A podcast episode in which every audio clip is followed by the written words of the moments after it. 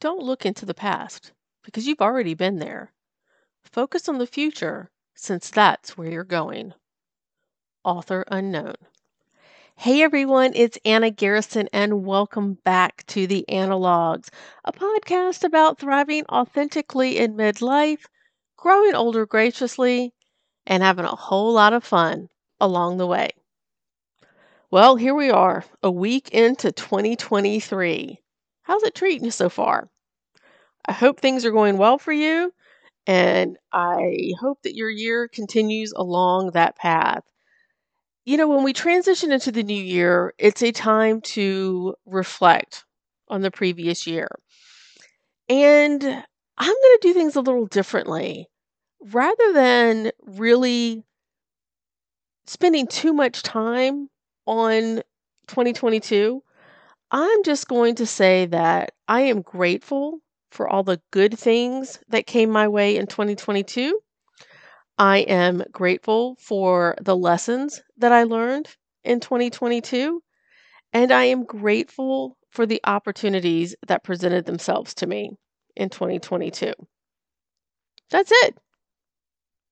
Moving forward, and in this new year, I am really shifting my focus back to me.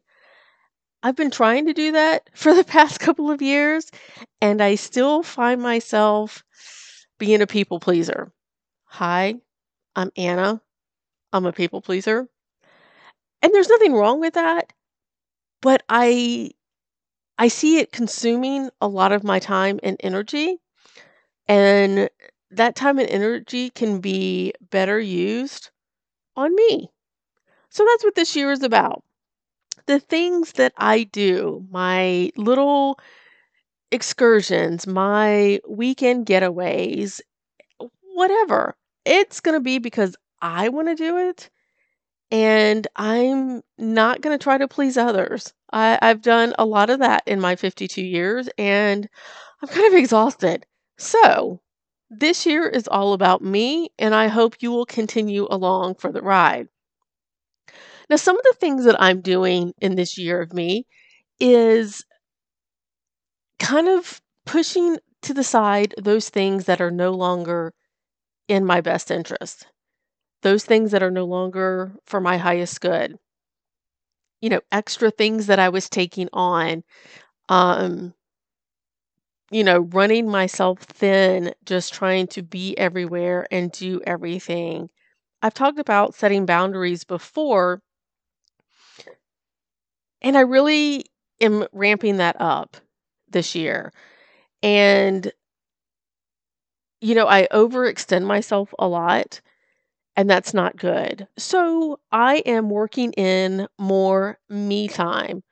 For example, I am reading every day. I have started reading when I go to bed. It not only helps calm my mind, it's that transition from watching television and receiving all of that stuff that we get from the TVs and the electronics. And I've noticed a difference in my sleeping. Um, I I try to go to bed about the same time every night.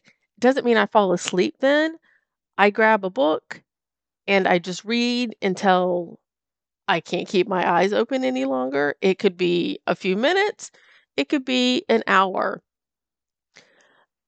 But that's something that I'm I'm really dedicated to doing no matter where I am. And I've I used to be a big audiobook person. I have a really hard time reading books on tablets and so forth, so I don't do that. But there's just something about holding that book in my hand, feeling the pages, and taking that pen and highlighting passages, sentences, words that really resonate with me. I also have a book that I read every morning, and it's a book of meditations. And so it's like a word a day calendar. And there's a little blurb for each day. And that has been a great way to start my mornings. It used to be pick up the phone, start checking all my notifications, be lazy.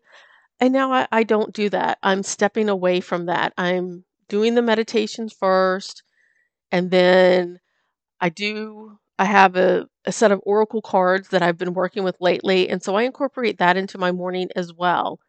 Then it's out of bed, get my coffee, feed the dog. That's when I'll pick up my computer, my phone, or whatever and see what's happening in the world. That's really that's really having an impact on me. I can my mind seems calmer. I don't have all these things going through it. And it's just a simple thing like that that has made a big difference as far as taking care of myself. I've also made some changes in regards to my business. I, especially within the past couple of years, I started bringing on more and more services that weren't necessarily in alignment with my business plan and who I am as a business owner, as a photographer, and how I wanted my business to look. So I've gone back through all of that.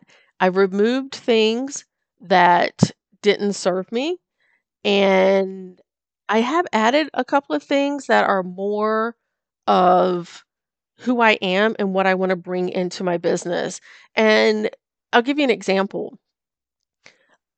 You've heard me talk about talk about before the experiences that I have. You know, I am very empathic. I am a healer. I feel energy when I go into houses and it's becoming more and more common for my clients to ask me about that. Ooh, did you feel anything? And, you know, or is it, do you feel good stuff in here? Are you feeling some chaos? What's going on? And I have a lot of fun with that. And so that's something I'm bringing into my business. You know, I work with spaces and I'm not going to go into a lot of it right now. That'll be something later on down the road. But energy clearings is totally in my wheelhouse and totally in alignment with me. And so that's something I'm bringing on for the new year. That may turn some people away, but I think it'll also pique the curiosity of people as well. Um, again, not going to go into a lot of detail about that, but that is that's an example of being in alignment in regards to my business. You know, letting things go, um, setting my own schedule, and I've done that before, but I've kind of broken those rules. This year, I'm really going to be stringent about that and cut off my work day and not sit on the couch editing photos until, you know, 10 o'clock at night, those kinds of things. By cutting it off, it allows me to have time to decompress, to put my feet up, to use my foot bath and do a little detoxing, to do some meditating, to take care of me.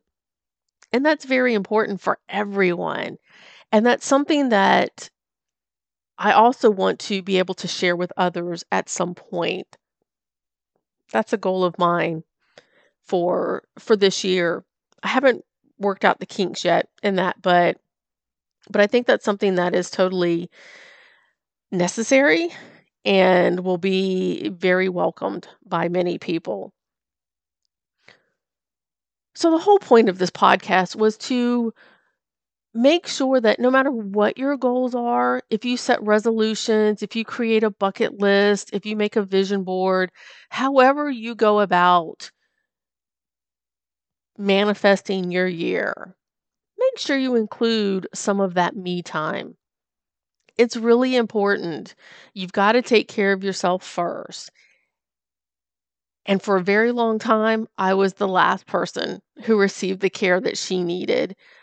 And now that I've made that shift, I am feeling so much better. I'm getting in alignment with who I truly am.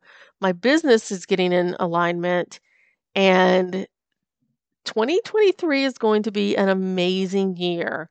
And I can't wait to share my adventures with you, my insight, my craziness, and all those things that make me me. Until next time, take care.